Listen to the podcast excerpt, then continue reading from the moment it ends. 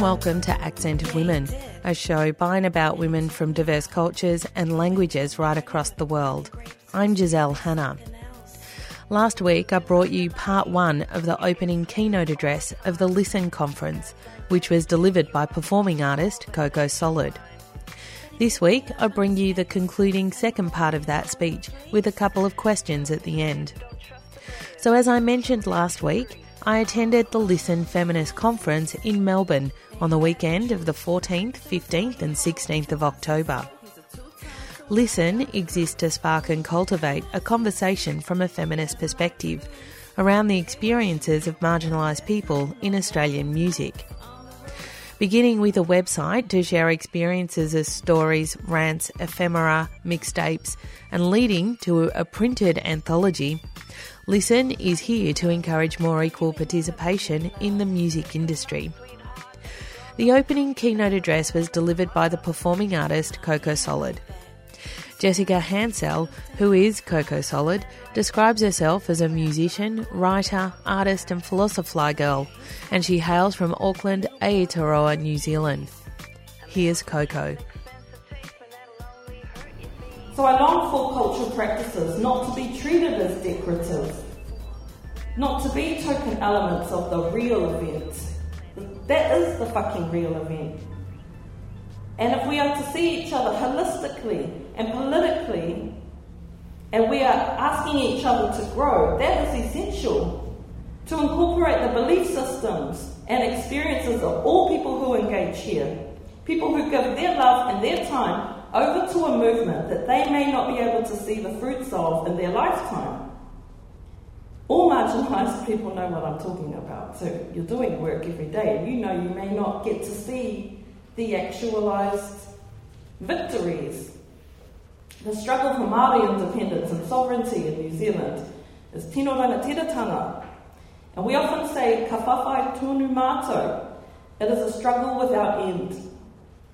So, in essence, we consent to the intensive toiling, the brawling, the dialoguing, the unearthing, the knowing full well that the outcomes may not be realized until we ourselves are the distant ancestral memory of someone else. This is the true calling of why, this is the true reason of why we gather here to talk, to strategize, to form a meridian in which to uphold each other and to hold each other accountable. It's not so people think you're a woke one, you're a real one. It's to actually build a meridian of love and accountability. And often, harsh accountability is a form of love. I think there's been some kind of mix up with people thinking that honesty is a cruelty of sorts when you are holding each other accountable to an evolving ideology. It's not. If your heart is in the right place, it's not. If you're flexing on your friend, then yeah, it's not useful. Now, I'm a huge fan of both the Indigenous and Deleuzian notion that time is the fourth scan. The past, the present, and the future are unfurling simultaneously. Time's a scan. So, by that, by that idea, our legacy, our future legacy, is pulling us towards it. And it's not a monumental legacy either. It's a spiritual legacy comprised of our intentions, our actions, our real selves. Thus, by this rationale, our past offers us technologies and knowledge that we are only just computing now. Yeah, don't press me about the benefits of coconut oil or eating off the land because I knew that shit a while back. Which leads me to manaakitanga, which is a Maori concept in which kindness, sharing, and hosting of a person or a group gives honour or mana to the people who prioritise you. If you think about it, when we share our psychic time with other humans, we're constantly playing with the potential to empower and enlighten each other. And this alchemy is always at our disposal. It's, a, it's possible in every single conversation that we have. in order to connect ourselves with something greater than the idea that we are good. We can view our roles as morphers of culture as sacred and valuable and watch that idea actualize without performed or postured anxiety of being good. You just are. So the embedding and the constant interrogation of what it is you want to build can really begin. So it brings me back to these questions. Who are you out here for? Who are you trying to impress or gallantly, visibly assist when you take part in things such as this? Do you honour the fluidity of raw and real exchange, knowing that you run the risk or the opportunity, depending on if you're posy or not, to torch your ego and your identity to the ground each time you do it wholeheartedly? By continuing and upholding the respectability politics of tangible white Western feminism constantly in order to maintain an image, know that you are actually secretly upholding several other regimes as well. And a few of them are the ones that you're supposedly here to re-rail. See the three scams. Do you participate in the portal of magic that is real time with real human beings? the endless possibility of physical kinship? Or, in real one terms, are you even out of these streets, bro? If your feminism and your activism doesn't involve more than hot headed tweets, screenshots, and column inches, who are you doing this for? Those things are cool, they're valuable, but if that's if that's the heart of what you're doing, you need to re examine maybe. Because if the poor do not have access to your ideas and your resources, then it stands to reason that you may not, in fact, be changing shit. So, yeah, uh, feminism to me didn't start making sense until I saw the dexterity and the political multitudes that it can offer to people outside of the things that I am. I'm in a constant state of upheaval and dissatisfaction until people from all communities that I care about are given equal investment. If the art of the story, the oratory tradition of the story, is how we have survived oppression, and for some of us, things like genocide, land theft, our stories carry our strength like blood carries oxygen around the body. And we need to honour that all contributions to the narrative are the only way we will assemble anything that resembles a macro truth or momentum. I think activism for me is about aggressive inclusion. Using my aroha, my love, and weaponizing it in a way that it is always contributing and it is always productive and constantly acknowledging within every exchange I have that there is the possibility of a shift. A shift that extends beyond semantics and performative scholarship and self congratulating gatherings. We need to move beyond these templates, these paradigms. This shit is getting played out. You know what I'm saying? We need to start building new conditions in which to discuss these things and styles in which to do it and who gets the platforms in what capacity and why. And constantly ask why that is. And when there is a slight glitch or a failure reframe and do it again. This is i am disinterested in the legacy of career feminism. I'm into I'm into love and justice, you know? That shit's got nothing to do with me.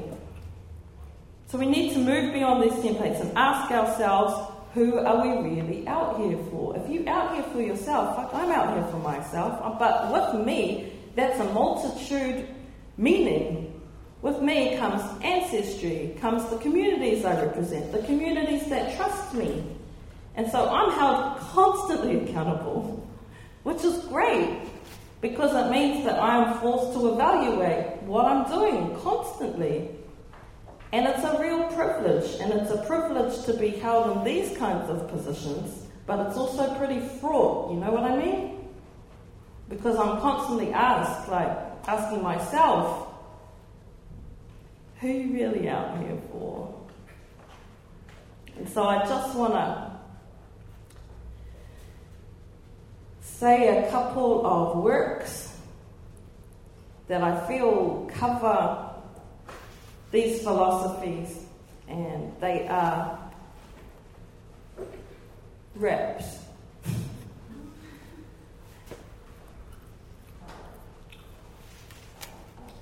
I'm through spaces like I'm Aeon Flux. I'm trying to do this thing, man, but it's never enough. You got that gift, but maybe you don't have the guts. They say my problem is maybe you just think too much. And so I go back home and people say, You've changed. I try to sing the song, but it don't remain the same. I'm trying to tell my stories and they can't relate. They pick me apart like pepperoni pizza, mate. So I fear the exclusive and I become elusive. Voices in my mind incredibly intrusive telling me, Who the fuck do you think you are? They either say, Stop here, or We've come this far. Surreal situations, how bizarre. This ain't a real occupation, it's just who you are. So in your dreams, you play it down to cope. What's up, man? Know where a girl can get some dope? What's up, man? Got a six pack, got a gram of coke? You want to blow up or go up and smoke? I'm from the bottom of the planet. I don't belong out here. They seem somewhat insincere when they say have no fear. And my mum and dad's face etched in the back of my mind, rage against the machine and the dying of the light. See, I'm a straight gene, no one's fucking with me, but the future's so bright it's fucking blinding me. And the ancestors say, don't leave, you were meant to leave, because that's the destiny of a multi-child prodigy. So I slave and I slave, I'm trying to get this out, and then I crack it, and I don't know what I'm on about. I need a map because I never took an easy route, tightening my jeans when I'm wearing Orion's belt. So it's all a facade, my dream was just a mirage. I'm fighting off my old love for self sabotage. Girl, you need a drink. I get too high to think. I'm on the cusp, I'm on the brink, I'm trying to find the link. Hey, it's your time to shine, so don't fuck it up. You need some fresh ideas, man, buck them up. You need some fresh air, man, go suck it up. I hold it inside and I don't erupt. Hey, don't let them down, they did this for you. Don't be a clown, you gotta see this through. Don't give it up. That's what they want you to do you might as well live it up and live up to it too. Thanks.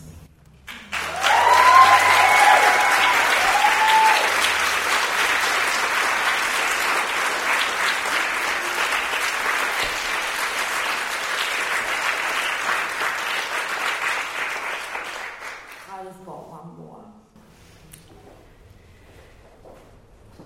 They say there's 10 trillion ways to skin a cat, and their blood is showbiz mat. If you'd like to take it up with me, well, as a matter of fact, it's a pantomime up in here. Check your stacks and cravats. Exaggerate, repartee, all the talk is dilute. And they're gripping on their guns, but a pussy don't shoot. I'm the loner of the year, and the bitches all in kibbutz.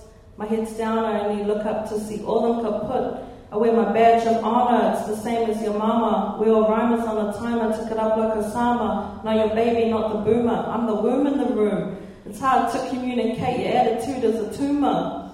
So, I don't write for Skrilla, but I'm driven by the gut. When the aliens collect me, shotgun king tut, say the fucking second we do got us stuck in quite a rut, huh? Kazang, I'm like a taser. One verse from me trumps your sexual favor. I never had a bridge to burn. I never had a buck to earn. I never had a lesson that I did not have to relearn. A burning building or a burning bridge. So long to the dogs and the pigs. It's the year of the bitch and finding out what she did. This. A burning building or a burning bridge. And at the end of your life, all the poison will midget. What are you going to mean to me? Were you a man or a digit? And I told you from the start that my shit was legit. Is it a burning building or a burning bridge? Thank you.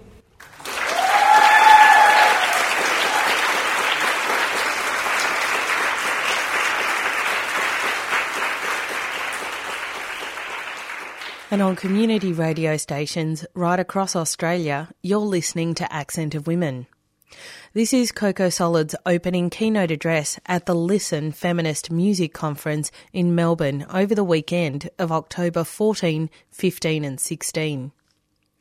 The session moved into question time and the first question related to self-doubt and how does Coco particularly deal with and manage her self-doubt and her confidence. My self-doubt and my mental health is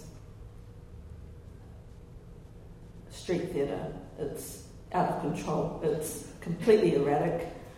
And um, I'm at the mercy of the same fluctuations and um, walls as anyone else.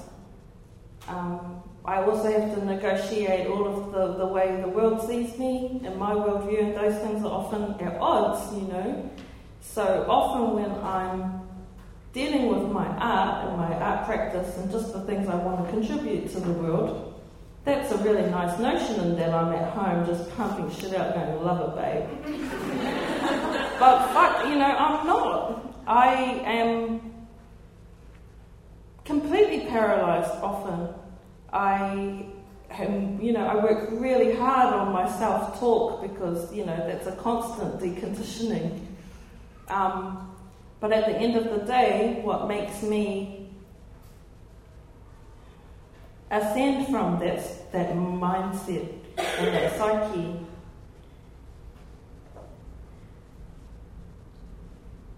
is that this is what I'm here to do. It's not necessarily that I feel I have a con- contribution to make it of any more value than anyone else. But I have seen the alchemy that art can do, art that I have been exposed to, how it impacted on my life and changed my life path, and I've seen how the work that I create and the dialogue that I have with people, how it can transform situations. And I think when you've had that experience, even with just one other human being, even just one, you know it's the right thing to do for, for you, you know. And when it comes to the movements that I value, the political intentions and the holistic intentions of my work, I would throw myself under a bus for this shit, you know, because I really truly believe in decolonisation and the stabilising of the self-image of Maori and Pacific people and all people of colour, women of colour, women, queer people, transgender people, people who have been like estranged from the narratives, people have been excluded. And I just found through an organic life path, I just ended up getting more of a platform, more leverage, and it becomes a responsibility. And my communities at home, they trust me with that responsibility. And it's a privilege, you know, it's a privilege to be standing here having this conversation with a bunch of cool strangers. Like, what the hell, man? no, I'm not from here. And so I do take it seriously. And when it's at odds with things like how I see myself, yeah, it can get pretty heated. They can go head to head, but ultimately, the art will always win, the work will always win, because that's the meaning of my life, maybe. Thank you for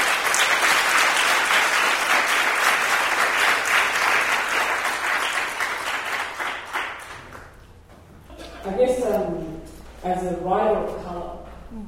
and more recently I'm a Muslim, and more recently I'm constantly being approached to sort of work on very tokenistic representations of my community, and, and constantly being told you need to compromise on what you will and won't do. Don't be too political, don't be too aggressive, don't be like too extreme in your message.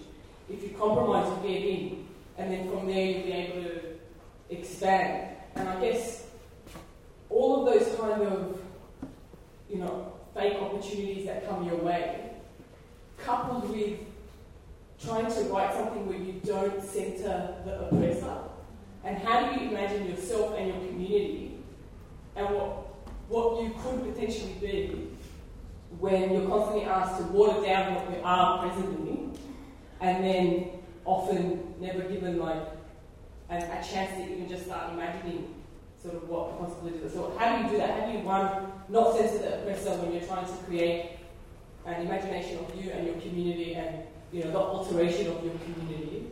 And how do you how do you deal with mm. the constant demand that you water down who you are and what your community is and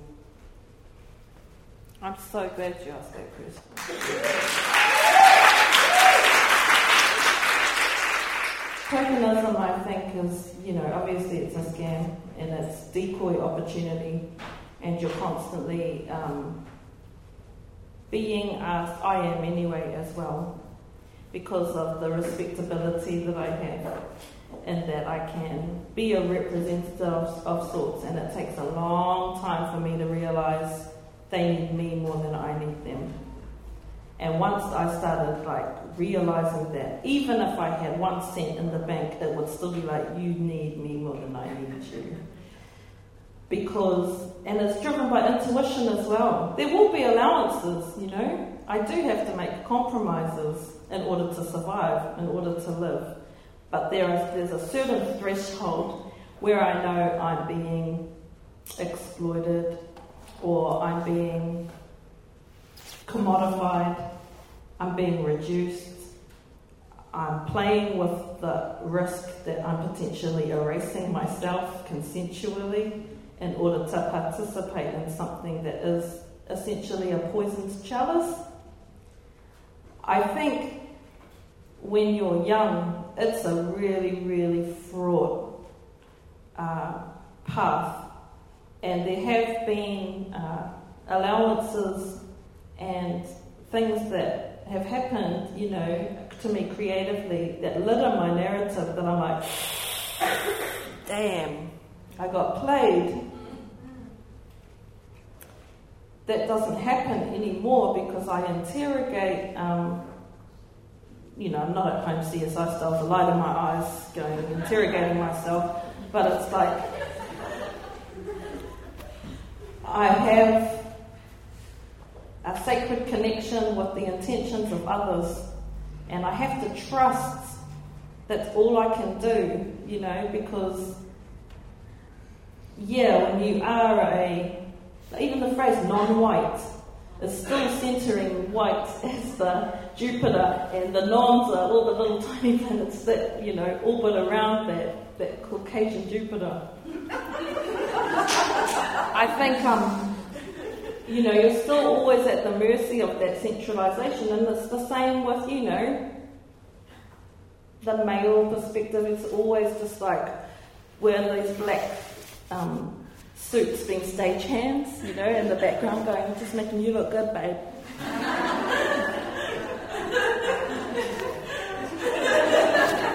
I have no interest in that anymore, and it's yeah, it's motivated, politically motivated, but it's also was just literally an expiration.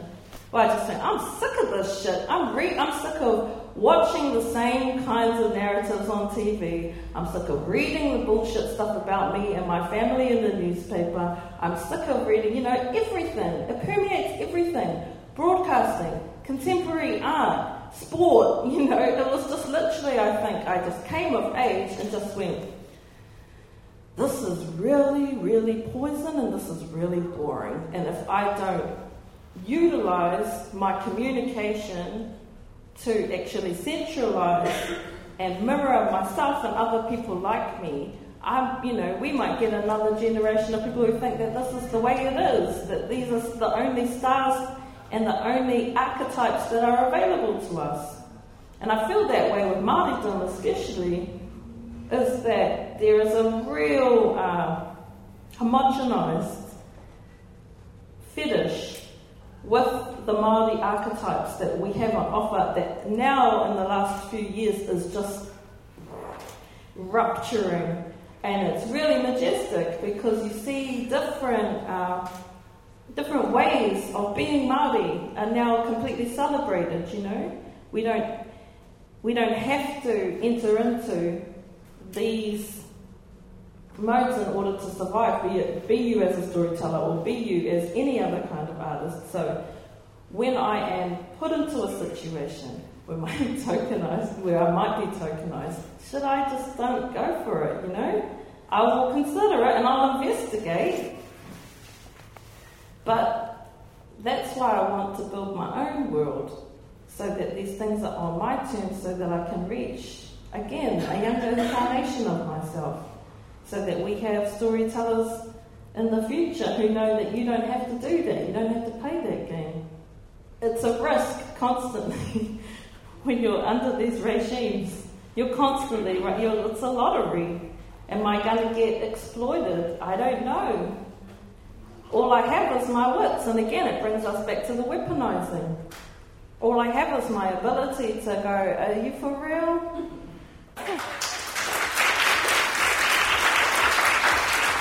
That was Coco Solid's opening keynote address at the Listen Feminist Music Conference in Melbourne over the weekend of October 14, 15, and 16.